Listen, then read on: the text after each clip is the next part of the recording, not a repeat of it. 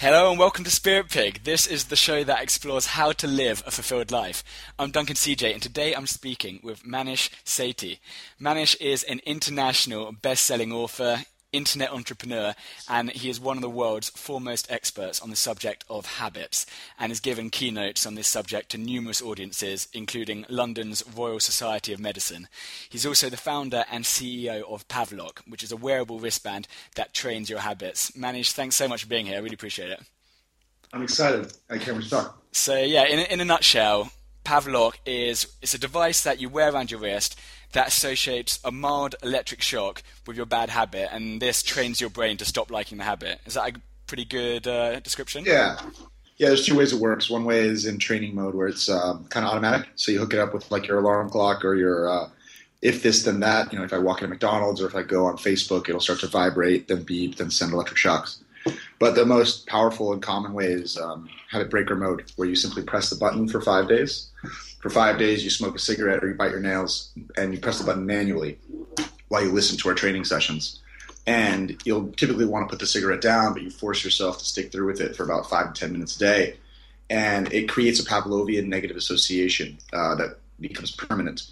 So it's like when you drink too much tequila and then you get sick and then you never like the taste or smell of tequila. If you do, if you zap yourself while you eat sugar, the flavor of sugar changes. It's you stop liking it, or you get a, you get uh, nervous reactions to the act of smoking. So it takes about five days, and about sixty percent of our users will quit smoking in those five days. It's crazy because I mean, yeah, I've got a confession. Like when I first heard about it, I mean, I thought, hey, that sounds cool. It's a cool little device, but more fun than anything else. But then I've been researching and actually finding out about a lot of the science and the research behind this. And it's it's I mean there's there's some serious data and years and years and years like of like history, which is crazy. I I'd, it's it's weird because I literally had no idea about any of this, and I don't think like majority of us have any idea about actually the science behind all this. Yeah, it's it's nuts. When um it, I I mean I started a I started the company to, to get me off of Facebook because I was addicted. I used to hire this girl to slap me in the face every time I went on Facebook, and then I said, huh, maybe I should just instead build a dog collar that zaps me. Um, And then it was. It took me a year and a quarter before I discovered on the the science of aversion therapy or aversive conditioning, and those keywords in, in and aversion therapy has been around since the nineteen fifties. And aversion therapy was uh, where you would go into a doctor's clinic and you would shock yourself while the doctor told you what to do for five days, um, and it led to like sixty percent of users quitting smoking, or fifty-five percent of users would quit smoking in five days, and eighty percent of nail biters would quit nail biting within five days, and that was. We found twenty-one trials on um, O C D, nail biting, gambling, heroin addiction, prescription drug addiction, um, P- PTSD, even stuff like that. Uh, and so when we found all these trials, and we like, it blew my mind that even though I had built a device that shocked me for doing bad habits, I didn't discover that there was sixty years of research about shocking to break bad habits until over a year into my company. It's mad. So it's like, and the weird, the weird thing is, if you mention the word aversion therapy, a lot of people, I'd say the majority of people understand it. They, they hear the words and they, they like they've heard it in the past, and they as, they associate it with with a negative, with like electric shock therapy, mm. with like Clockwork Orange. Sure. And uh, it's a funny story because there there's like hundreds of clinics in America closed in the mid nineties because America got afraid of the word shock. There was a couple big media pushes that led to like the closing of aversion therapy as a science.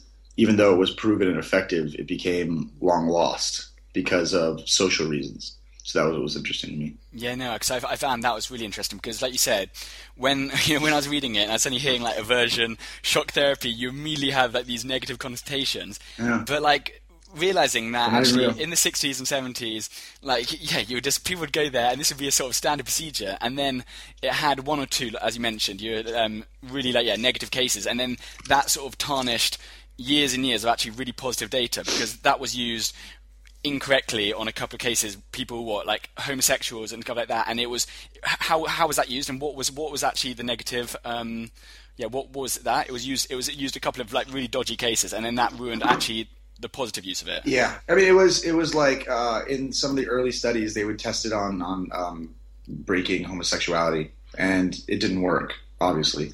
Uh, and so it led to in the middle in the mid nineties. It was like, it was big on gay rights.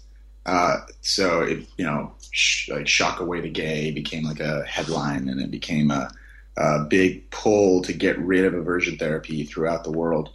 Um, and it was right during America's pivot into positive psychology, where like we could only say nice things. Every kid gets a trophy.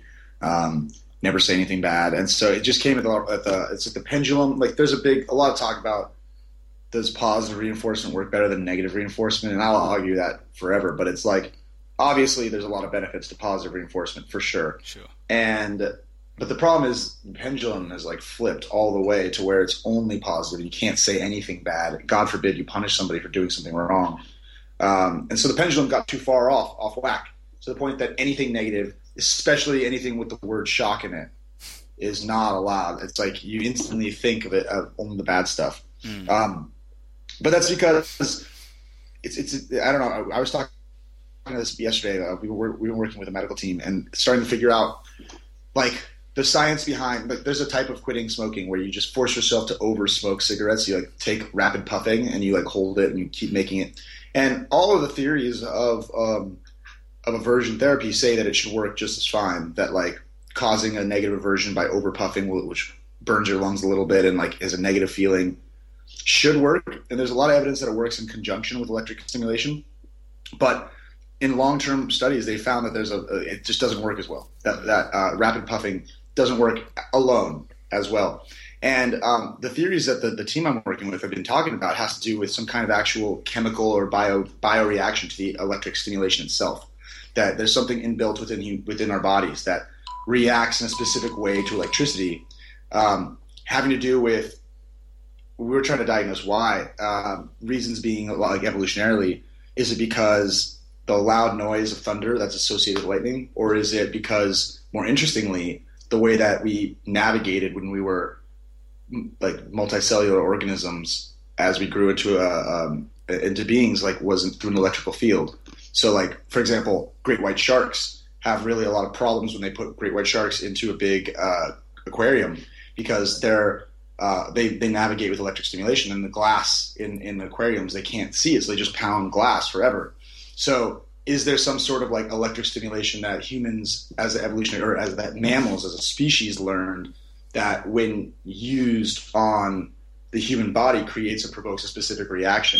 So I'm not sure. Um, we're not sure. What we do know is that there's some studies that have shown different types of aversives for different types of habits work more effectively than others. So we know very well that electric stimulation works a lot better on smoking, on like uh, body Uh, body uh, behaviors, uh, like automatic body behaviors, like nail picking, uh, nail biting, head scratching, like tells for gambling players.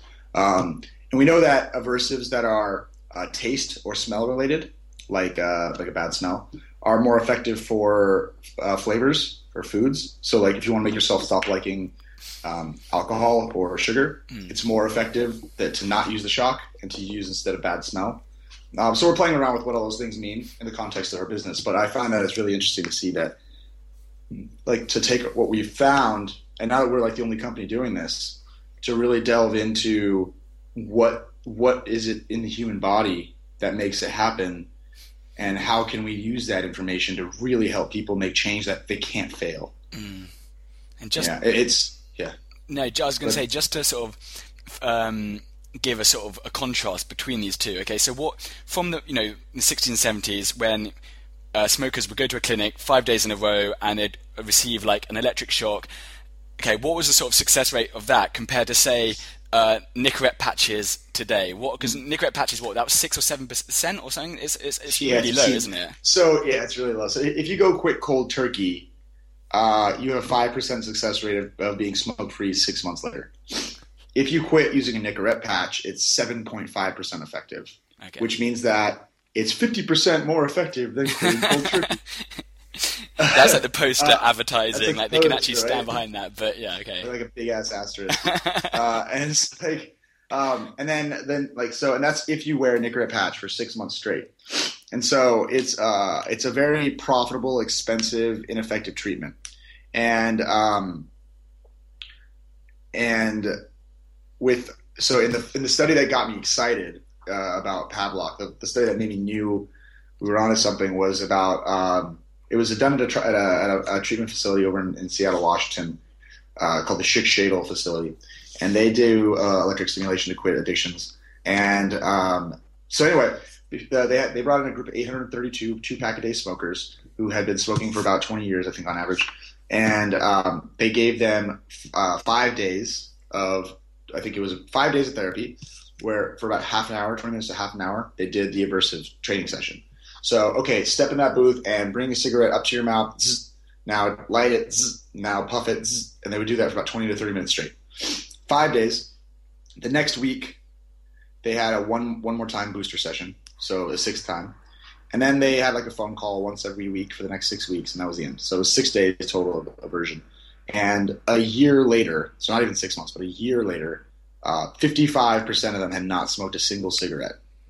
Yeah, fifty-five. That's, uh, That's it was forty forty-two percent of the people who went to went back to a smoking household, and sixty-one percent of the people who went back to a non-smoking household had not touched a single cigarette in the last year after five, six days of complete therapy. So I read that study, and then when I got when I read it deeper, and it was all on um, self-administered behavior that was done for a matter of six days, it blew my mind. I was like, oh my gosh, we already have this device.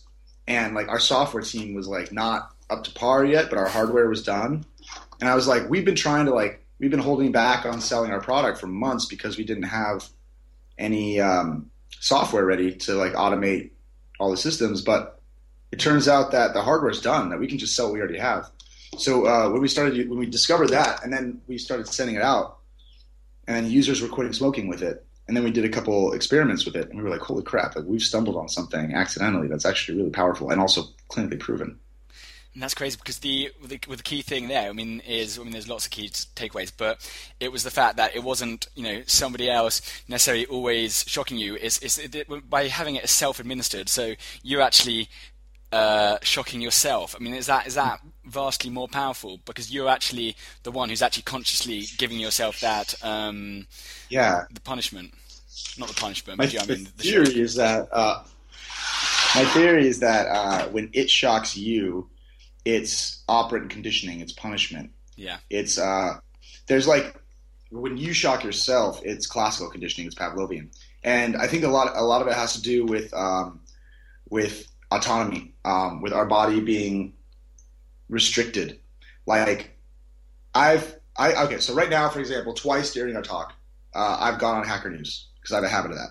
And every time I go on Hacker News, it gives me a shock. And it happened twice already on this call.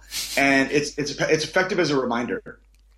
But there's sometimes a lag between when the uh, shock hits me and when I go on the site, which makes me confused. I don't know why I'm getting shocked. And then I'm like, oh, shit, I was on Hacker News. And sometimes, um, especially at the beginning, it would become like uh, really annoying because I would have a lot of things set up and I didn't have notifications running. And so like I would just be getting shocked all the time and getting pissed off at my device and being like confused and I'd want to take it off. Um, what I've noticed is that the automation is really effective as like a trainer or like a um, like a like a, a reminder. Um, it'll help me catch myself and slowly like re- reduce doing the thing. But but when I did this on like, because it's because it's automated, it's like uh, I have to do the bad action and then I get shocked. I have to do the bad action. I got shocked. Then I stop wanting to do the bad action, so I stop getting shocked and I stop doing the bad action. Right? Yeah. Cool. But tomorrow I'm still probably going to check it, and then I'm going to get reminded again, and it'll it'll slowly disappear. But with and that's fine, and it works very well. It works very well, and we're testing it out now how effective it is comparatively to the to the manual-based shock. But with manual shock, it's it's a process in which you think about the reasons why you're doing it, and you focus powerfully on the pain, and you force yourself to do it. So there's a little bit of self-control here. You're the one in control of the situation, and you make yourself overdo it. And what happens there is where you get to this physical aversion towards that action. Like the idea of Hacker News will will rapidly cause you to become aware. And like they, like I did this on Facebook when I was uh, getting started. We're like making myself go to Facebook and shocking myself. And within two days, it was just gone. Like I didn't want to go back. Like I didn't want to. Um, with like tortilla chips, which is one I did it on, it made me – I get actually like uh, sick to my stomach when I see the Tostitos logo, and it's been over a year. So I think permanent. Uh, I think permanent for permanent change, you need to do it uh, manually. That's our theory. We, we're we're still checking. What's the difference between our reptile brain and our prefrontal cortex? Like the reptile brain is just two things. It's just it's just interested in pain and pleasure. Is that why? Yeah. Yeah, you know more than I do. Uh, so the way it works is that uh, your habits are stored back here in your basal ganglia, and that's um, it's also known as your reptile brain. And um, that part of your body is light, it lights up about forty percent of the day. It's where habits are stored. It's like when you go in the shower, you probably can't even think about what hand you reach for the soap with and where you start cleaning on your body. But that is, but it always is the same. If you monitor yourself, you'll notice it's almost always identical. And um, that's also where you have some of your best ideas, because your automation brain is handling all the activities it's doing, so it frees up ability for the rest of your brain to think. Now, your prefrontal cortex is where your thought is stored. It's also where willpower is. It's where language is. It's where, con- where consciousness is, and that's right here. That's overdeveloped in humans. And um, and so when when you are trying to do a new activity, um, you're trying to form a habit. Let's say you want to start exercising. Well, exercise requires a lot of willpower, and willpower is a depleting resource that starts here, and you can see throughout the day willpower depletion under an fMRI machine. You can see brain activity receding backwards the, uh, as you as you go on through your day, or if you don't get enough sleep, or if you are um, – and, and you always revert to whatever habits you have stored, which is ironic because some people have really good habits. But, uh, so when they like want to – when they get tired or lazy or their willpower is depleted, they'll, be, they'll go to the gym and exercise, or you know they'll write because that's what they've always done. And it's only a matter of consistency. There's, there's whatever you've done for – a year in a row, you're going to keep doing, you know, like for me, it's go home and watch Netflix. For other people, it might be go home and um, eat unhealthy food. For other people, it might be go home and meditate. It's, it's, it doesn't matter. Whatever it is, is, is stored here. Um, and so when you, uh, when you start forming a new habit, like uh, exercise every day after breakfast, I'm going to go to the gym. You'll see a lot of activity here at the beginning where the person's deciding, do I wait, or deciding about shoes, deciding about, am I actually going to go? What clothes am I going to wear? All these are new activities for a person.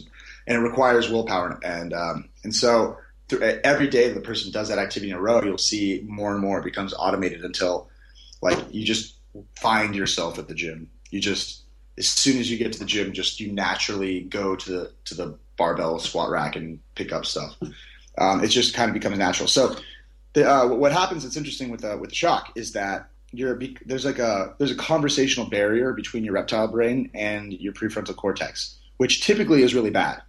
In most, like, until today, it's been really bad because even though you want to quit smoking, you want to quit smoking, your habit brain can't hear that because it doesn't understand language.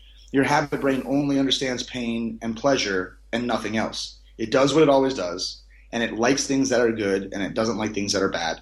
And so when you ask it to go to the gym, that's asking it to do something new. It resists. It wants to do what it's always done. But what the good side is, is that because it can't hear, it only it only knows pain and pleasure. If you associate a shock at the moment of doing something bad, even if the, the reptile brain likes it, like smoking, it makes the reptile brain confused because it can't hear, it doesn't know that you're doing it to yourself. It doesn't understand that. There's no language. It just knows that it likes to smoke, it is smoking, but suddenly it doesn't like that smoking anymore. Now it's starting to hurt when he does the smoking. And the reptile brain isn't sure if the smoking is causing the shock or if the shock is causing the smoking or if they're completely unrelated. All it knows is that they're happening at the same time. And so what happens is that within a day, it knocks more information up to the prefrontal cortex to make it more aware.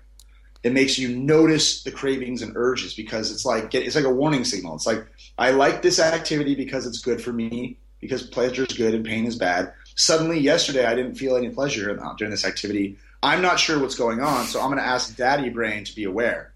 And so you'll see this with nail biters where by day two they become aware of themselves biting their nails for the first time. Uh, and that's kind of what I think is happening. It's like a, it's, almost, it's almost like a, a pattern interrupt almost, you know. So is it when you're doing these things which are that you're not even thinking about it, then suddenly it's this big like alert, alert, and then does that, that forms that communication for the very first time between these two parts exactly. of the brain. That's so interesting. Exactly. Does like, and then also like the idea of pain or the idea of um, something negative, is that, is that more powerful than the promise of something good or something along those lines, isn't it? Um, for example... Oh, fear of loss, more motivational than the potential for reward. Exactly. What, what is that? Can you say that again? fear of loss is more motivational than the potential for reward. Is that linked into the to this, like in terms of yeah, yeah, for sure. Um, it is. It's like the idea of um, yeah, it definitely it's definitely. So when you're starting to for, so I we're, we're jumping around a lot between forming good habits and breaking yeah, bad so habits. So it's, it's a scattergun. So I was just like they're very. I mean, they're very different, but they're also in the same ballpark. Um, when you're starting a new behavior, it's uh, like if I asked you to do ten push-ups. Yeah. And I said, I'd give you five dollars. You might do it. But if I took five bucks out of your wallet and I said, I'll give you back these five dollars if you do ten push-ups, you're far more likely to do it. And they showed study after study of this, where if people put money on the line, like if I go to the gym, I'll receive a reward. That kind of motivates people. But if I don't go to the gym, I lose a reward. That's far more motivational, especially at the beginning of a habit. So we found that like what happens is that there's a, a battling uh, there's a battling uh, line where the people will be motivated to do an activity, but they'll also be motivated to cheat. So I, I if I I'll lose ten bucks if I don't go to the gym. Well, the letter of the law says all I have to do is go to the gym, but then I can leave. So they'll just do that first part. But it is incredibly powerful at the beginning to get the habit started. Now, if you make that a core fear of loss for a baseline, so all you have to do is go to the gym, or else you lose ten bucks. But if you spend fifteen minutes at the gym, then you receive a reward. So you combine them. Yeah, yeah, it's dope. Then it creates a very big incentive to make habits last. So we found that that's that's that combining the two. We did this before, and we're going to bring it back into our app, where it's like you basically put down money saying I, I commit to a goal, or, or it'll either post on your Facebook wall, uh, lock your phone and internet, uh, charge you money or shock you if you like don't go to the gym on time. And then once you get there, the more days you go there, you actually receive, uh, you receive a reward. Uh, of of, of it's, you'll you'll find out in about six months. Uh, so that stuff um, will be happening. Um, so yeah, that, that's a powerful way to help you um, create new behavior change. It's like um, if you set a bet with a friend, saying like, "Hey, if I, I'm going to go to the gym for the next six weeks, and if I miss one day, I'll pay you fifty bucks per day, and I have to text you by ten a.m. where I'm going to go." It only takes one minute of willpower, like one moment. Uh, once that bet is set for the next six weeks, you're going to go, mm. and it's pretty powerful. And then you, you you mentioned that you sort of like you sort of stumbled upon this kind of thing, and you didn't actually. You're like, shit, like oh my god, we might actually have something like big here. Like how mm. now that you kind of starting to see this research, and then there's a lot more to go, but you're seeing it kind of coming in. How, how big or like, do you think this could be? Like how, how what kind of bigger change? You know, because I know you kind of, you know you can. Smoking alone, like, if it would be like, imagine if that got up to like forty, fifty percent. That alone would completely transform like the world. But like, how how big do you see this going? I, I think it's going to go big. Uh, yeah, I mean, it's it's like it's a it's a weird time because so many things are happening right now. Um, I feel like we happen to have this very interesting take on human behavior that nobody's really been approaching, and so, I mean, this is just the start. We're actually like. Bad habits are fascinating, but uh, addictions are really powerful, but it's not my, my drive. Mm. The company, I think, is much bigger, and our focus is on behavior, human behavior. And it's like quit, quitting addictions is one thing, and I think it's a problem that's unsolved, but we can solve it yeah, more powerfully, potentially very powerfully. Combining it with sensors and upcoming integrations, uh, I think that we can have a lot more power on human behavior. But what I'm really working on is much deeper. It has to do with um, a motivational currency. Um, I can't talk too much about it, but I'm trying to build something that uh, upsets the understanding of what value is. Um, essentially, right now, we're, we're like the idea of the dollar is that we're paid on do, for doing something that somebody else wants us to do. And my theory is that we should be paid for doing what we want ourselves to do because we've approached this post-scarcity society, at least for most of us uh, who are listening to the show. And so uh, my, my goal is to completely upset Uh, currency distribution. It'll be very interesting to see if it, if it makes sense to you what I'm kind of getting what I'm getting at in the next year or so. But uh, we're uh, this the the but right now what we've been looking at is our company does so much stuff. So when you focus on behavior, you can do so much. Like um, upcoming stuff has to do with improving memory and improving navigational awareness, and those things are are parts of our product that just use vibration.